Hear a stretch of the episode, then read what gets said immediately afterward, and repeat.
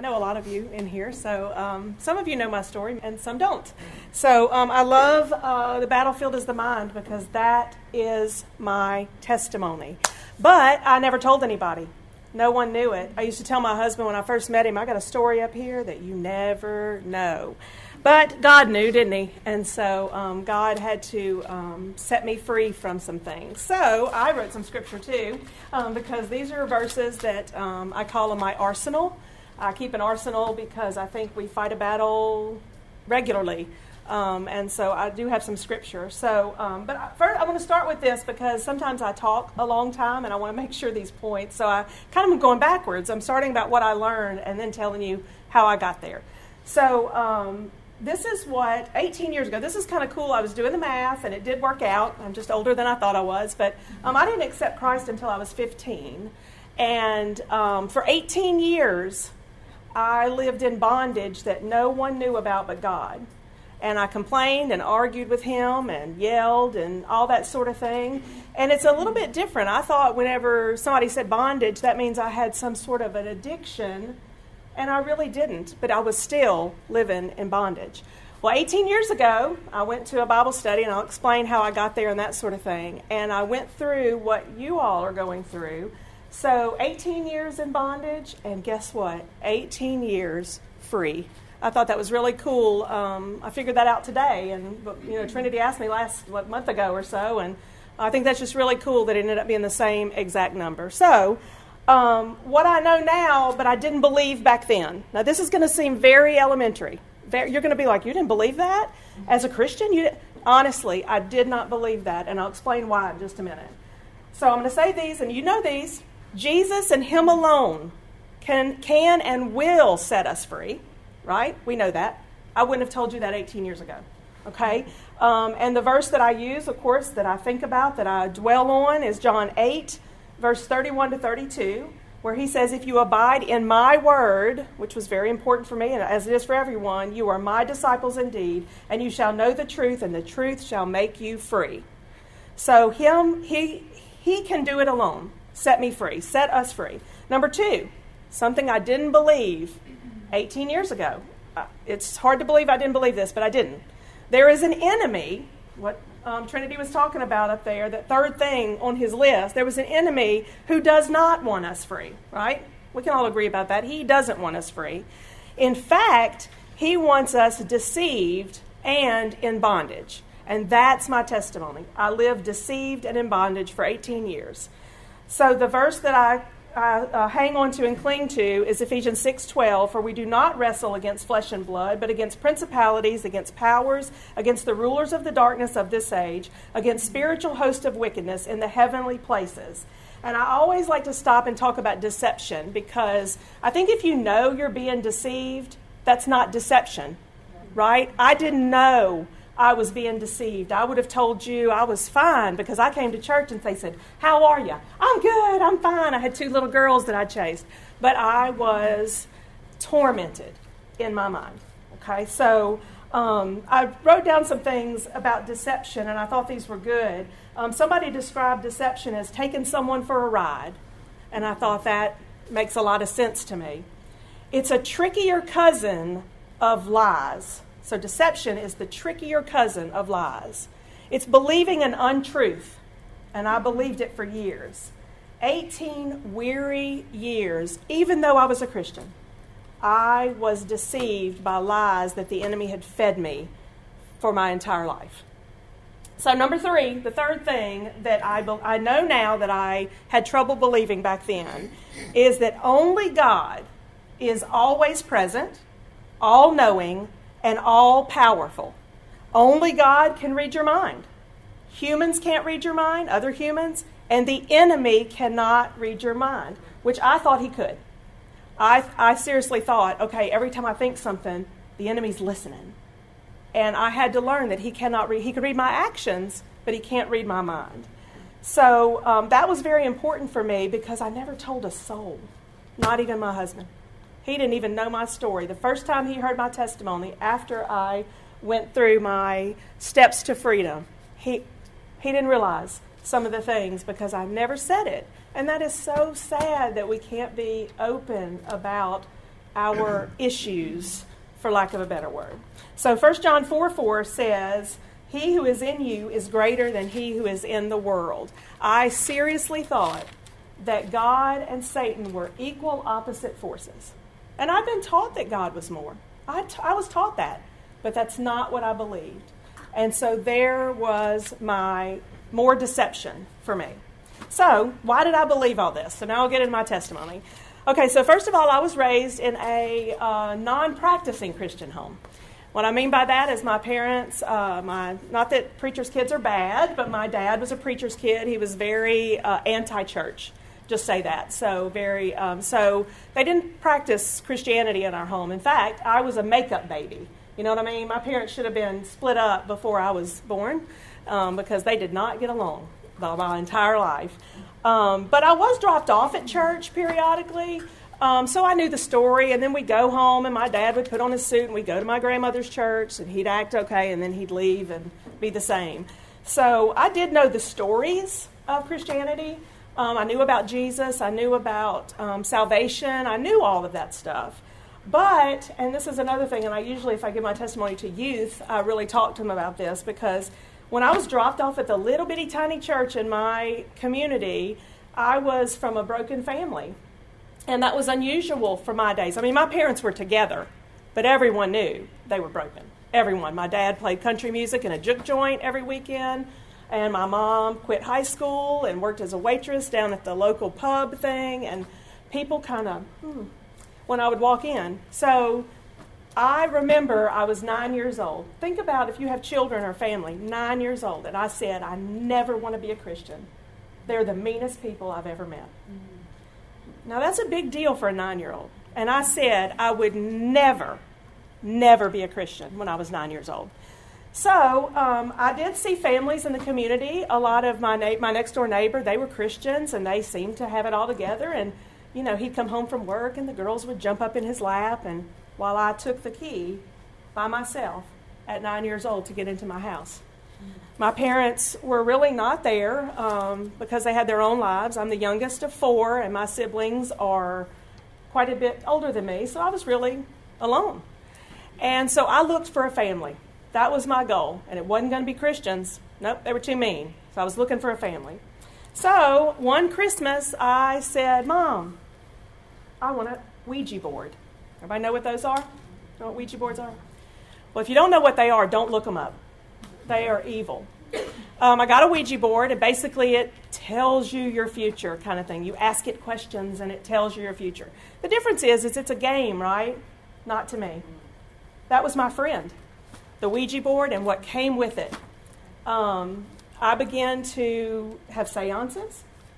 Nine years old, ten years old, right in there. Seances. Um, I had a demon guide, which means I asked a demon to guide me instead of Jesus. I mean, you know, I'm just being honest. That's what I did. Uh, he had a name. I won't tell you his name, but he had a name. Uh, I believed in him, and he felt good to me. I felt loved because the Christians weren't nice, so I had to get something. So um, I began to read uh, scary books, um, watch scary movies. I um, hung out with some bad friends. All of this before I was 13. Um, started hanging out with some boys um, that I shouldn't have been hanging out with. I had freedom, right? My parents weren't home, so I could do whatever I want. Well, um, I always say that the darkness that, that number three, I don't know how it was worded, but it always starts off real nice, and then it doesn't. And here I was, a little kid. I even contemplated do I, well, if Jesus can come into your heart, well, what about Satan? Could he do it too? But I knew enough not to do that. Very grateful for that. I knew enough about it. So I used to call it dabbling. Have you heard that word? You know, I'm dabbling in the occult. Yeah, that's dabbling is not a strong enough word. So um, I began to have some negative thoughts started having um, pretty bad negative thoughts as far as uh, myself, the way I felt about myself, the way I felt about my life, angry, angry, um, very bitter against my parents, very bitter against my siblings because they just left me there. Couldn't they have taken me with them? Um, all sorts of unforgiveness building in this little girl heart. So, about when I turned 15, I um, met a boy, of course, you know, met a boy, and uh, his family was also, um, his mom and dad had recently divorced. Mom was super sweet. And one of her guidelines was you have to come to church. I said, Oh, I got this. I got this. I know exactly how to act to keep this boy. But God knew better. And I went to a youth retreat on a Wednesday night, and you know how you're in a church and the preacher's preaching to you, and you're like trying to move, and he's steadily watching you. And that is what I felt like in the back of the church. Well, when it was over, I ran to the altar because I knew how broken I was. This was not the same church I had been dropped off. This was a new church. They were very loving. They were um, very accepting of me. No one knew my family, which, you know, they ended up knowing them, but they didn't know them at that time. So they loved me despite where I came from.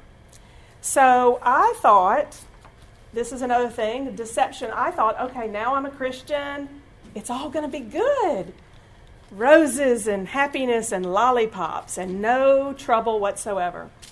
Well, that didn't happen, right? We all know that, but you know, I'm 15 years old. When I turned 16, I walked into my living room where my mom was bleeding out of her nose because she'd taken a bottle of pills. Um, that was pretty hard. So I had to call the, the doctor. She, she lived. She attempted suicide, but she lived. Um, but those thoughts came back one year later of, See, this is just who you are. This, you see this? This is going to be you. Never told anybody, but that's what I thought. So she attempted suicide when I was 16. My dad was in and out of the house. They fought every time they were together. I was alone still, still dating the boy, um, still going to church, still walking in. How are you doing? Fine. Everything's good. Um, then my mom's brother committed suicide my uh, cousin, her sister's son, committed suicide. Um, so you can see that really this is my legacy, is what the enemy lied to me about. This is where you're going to be. It's just who you are. The negative thoughts in your head, it's just your personality, right? Those are the lies I believed. And you know what? I believed them hook, line, and sinker. Believed them. Never asked my pastor, never asked my boyfriend's mother, never asked anyone, just put on the church smile when I would go in and dwell on these thoughts over day after day after day. So, I also, another uh, thought that I dwelled on was I would never have a happy marriage. Because I have three siblings, two of them lived off with happy marriages, but my oldest sister, who lived down the street, had a terrible marriage, and my mom and dad did. So I never saw a good marriage. So really, I thought, well, this is my legacy too. Not going to have one of those either. So I decided I wasn't going to get married. But God saw differently, and I met my husband, and we got married at, when I was 29 years old. Never told him, afraid he'd run for the hills if he knew what was in my head. And the battle that I was daily, nightly, every second of the day, that I'd be driving my van and I'd think, these were thoughts that I would think constantly. Drive into a tree, drive off the bridge. We lived on the coast, we'd go out in a boat, jump off the boat. I mean, constantly, but I thought that was normal, right? Everybody has that. I never knew what the battle was, still going to church and that sort of thing, but not talking to anybody. I keep saying that because that was a huge thing for me. If I would have just opened up to my Sunday school teacher, to my pastor, I would have gotten some counseling to help me, but I never did. So I got married and I had two little girls, and some of you know those little girls, um, and they were four and two. And um, I, I was in constant battle and I was complaining and whining to God all the time, by the way. I was like, I can't believe you made me this way. Why am I, why is this the family? You know, just complaining to Him. Well, I, I told Rhonda when I came in um, that God set me up, and I'm so glad He did. What happened was my neighbors invited me to a Bible, to a church. We were kind of in between churches, driving a long way with a, anybody have a four year old and a two year old? Yeah, it was a long way to get 45 minutes to keep them happy. So this little church was about 20 minutes away, and um, it was a non-denominational church, and that you know that was fine with us. And so we we um, were invited, and so we went in, and we thought it was really good. They were very warm, all that sort of. I put on my smile, everything was good, and they announced a Bible study that was coming up. And so they said there are flyers in the in the foyer. Get you a flyer on your way out. So I thought, oh, okay, I'll go. It's a Sunday night Bible study, and I didn't even see the name of it because this is the book. It's 18 years old, by the way. I didn't even see the name of it because all I saw, and I should have, if you can see that right there, it says overcoming negative thoughts. And I thought to myself, somebody's reading my mail. I, I got to get in there. I didn't know this was a thing that Christians even talked about. So I rushed to this Bible study, and let me tell you, the enemy didn't like it. I started, and I started having thoughts of suicide with my children in the car now, and that had never happened before. Well, that scared me because I thought, what if I do right off the road? What if I listen to this thought and I do it? And still not telling anybody those thoughts, just that I had them. So I go to my very first um, session. Um, like I said, the thoughts started happening, and uh, it was very. A lot of people were there, just like here. People want freedom, so there were a lot of people there. We all kind of told a little bit about ourselves, and um, the second week we went, and then the second week my friends stopped coming that invited us, and so I thought, well, okay, I'm obviously here for a reason. So we kept going. The third week, my husband had to go out of town. Bible study on Sunday night. That Sunday, I had more temptation to not go. Like I had people invite me to parties that had never even called me in years. I had um, a work thing that was going on. People were saying, Well, Rick's not there, so why would you go by yourself with the two little girls? And I thought, This is strange. So I said, I'm going. I'm going. Because I wanted to get rid of the thoughts and I thought it was a magic thing. I didn't know I could just open the Bible and do this. No one ever taught me that way. so I go in, and we're sitting around like y'all are here, and we were chit chatting and everything. And there were two ladies there, and they were just laughing about menopause, is what they were laughing about. but they kept using the words chemical imbalance. And I thought, I can't, they're making fun of me. I have, they don't even know that I have a chemical imbalance and am living with clinical depression that I'm not telling about. So I started to cry. Brand new church, everybody's looking at me, and I'm steadily, I mean, sobbing, crying. And the, the pastor gets up, he's teaching it, and he looks at me, and he looks at his wife, and he looks at the assistant pastor, and they're like, What is happening here? Nobody asked me. The end of the session, he comes over and he says, Are you okay? And I said, I'm afraid to go home. He said, Is everything okay at home? I'm not going to make it through the night. That's what I told him. I had no plan. I had no definite, this is what. I just knew I wasn't going to make it. That's what I knew. So he prayed with me. They offered for me to, they didn't even know me, but they knew I had these two little girls. They knew Rick was out of town in Virginia. Of all, he couldn't even fly home to get to me. So they offered me to stay at their house, and I said, No, I'll be fine. I feel better. Pray for me, and I'll feel better. So he did, and I left home, and when I hit my street, I lost it. Uh, I'm, I'm not going to make it. Not going to make it. So I get home, and um, I said to myself in that car, I'm very, um, if you know me, I'm very, very, I do things the right way. I start at chapter one and then I go to chapter, you know, I don't ever go to the end of the book. I said, God, I don't know what I'm going to do, but I'm going to the end of this book. I am not waiting another day. So I get to the house. Of course, my husband calls me. He's, you know, I mean, your husband's in here. You know, your wife says, I'm not going to make it through the night. I'm afraid. He, I'm flying home right now. No. I'm going to talk to God about this. It's time for me to find out what is happening. So I went through the steps to freedom what they're called. Seven of them. I don't know, if, is there still seven? okay, has he added more? Seven Steps to Freedom. And I've told this story to some people, so I'm going to tell this one just to give you an idea of what it is. Did it alone, put my little two babies to sleep, laid in my bed, and I spoke every single thing for the first time out loud. And that sounds so strange, but I'd never said some of the things that I participated in, some of the things that I, bitterness that I felt, some of the people that I were, was angry with never said their names out loud and told God just the way I felt. So from 9 o'clock at night till 2 o'clock in the morning, I did the Steps to Freedom, all seven of them, out loud. And I tease about this book. I've had people say, Can I borrow it? And for a minute, I'll be, and I you don't want to see, because this is my steps, right? We all have different ones. We all have different bondages. We all have different issues. We all have deceptions that we've believed for years and years. But one of the big ones that I went through, just to give you an example of how it works, is it was uh, it's bitterness versus forgiveness. And when you do that, he gives you instructions to just write names down. Write them down. Don't even think about it. And I can I wrote my oldest sister's name down. She's 12 years older than me. She was the one that lived down the street from us. And I wrote her name down. I thought, why in the world would I be, you know, have unforgiveness against her? But didn't matter. I'm a, I'm a rule follower. Wrote the name down. So then you say, I, as all out loud, there's no, and there, what's so funny is this is just a tool. It's not the gospel. I had to learn that this was what I needed, but God had to bring me through this to get here. So I said, I forgive my sister's name because.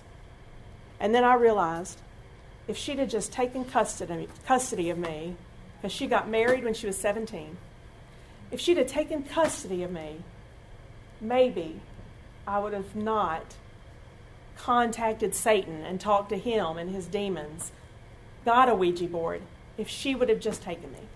That's a pretty big deal. I never even knew that was there, but God revealed it to me. So, I woke up the next morning. My husband called. Okay, he was a nervous wreck. Everything's fine. And he goes, Well, what happened? I said, well, I went through the steps to freedom. And he goes, Okay.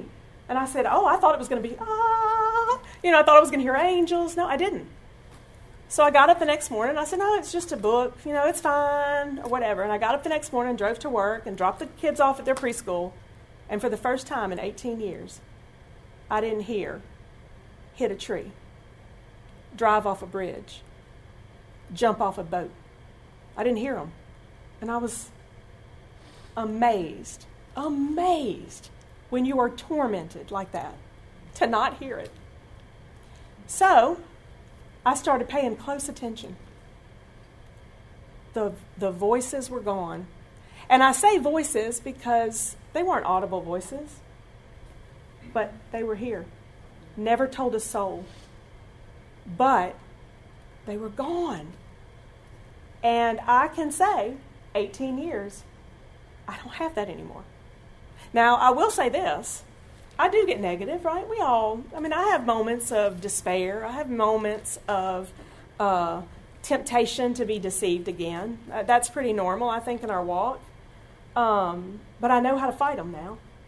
And I fight the deception with the truth and I have an arsenal, and I almost brought my whole bag in here, and then I thought they'll be I'll be too embarrassed. I have everything that I need, but what do I really need? Is one book, one. Everything was in here. I didn't even know it, even though I'd sat under great teaching, but I didn't learn it. I, I just didn't. So what I did, this little thing right here, and I have two of them. I have one for parenting for all of you that I have a parenting one too, but this is just for me and I go through it, and I bring every thought captive to the obedience of Christ. And if it's something that's not from Him, it has to go. And it does. It does. Because this book that I didn't even look at the name of, Jesus is our bondage breaker. And once I learn that, I'm free. And that sounds a little cliche, but it is absolutely the truth. It's the truth. So we have a battle for our mind, but we have a battle winner. Can I say that? about a winner, and it's Jesus, and it's all right there. That's it. That's all I've got. That's my whole.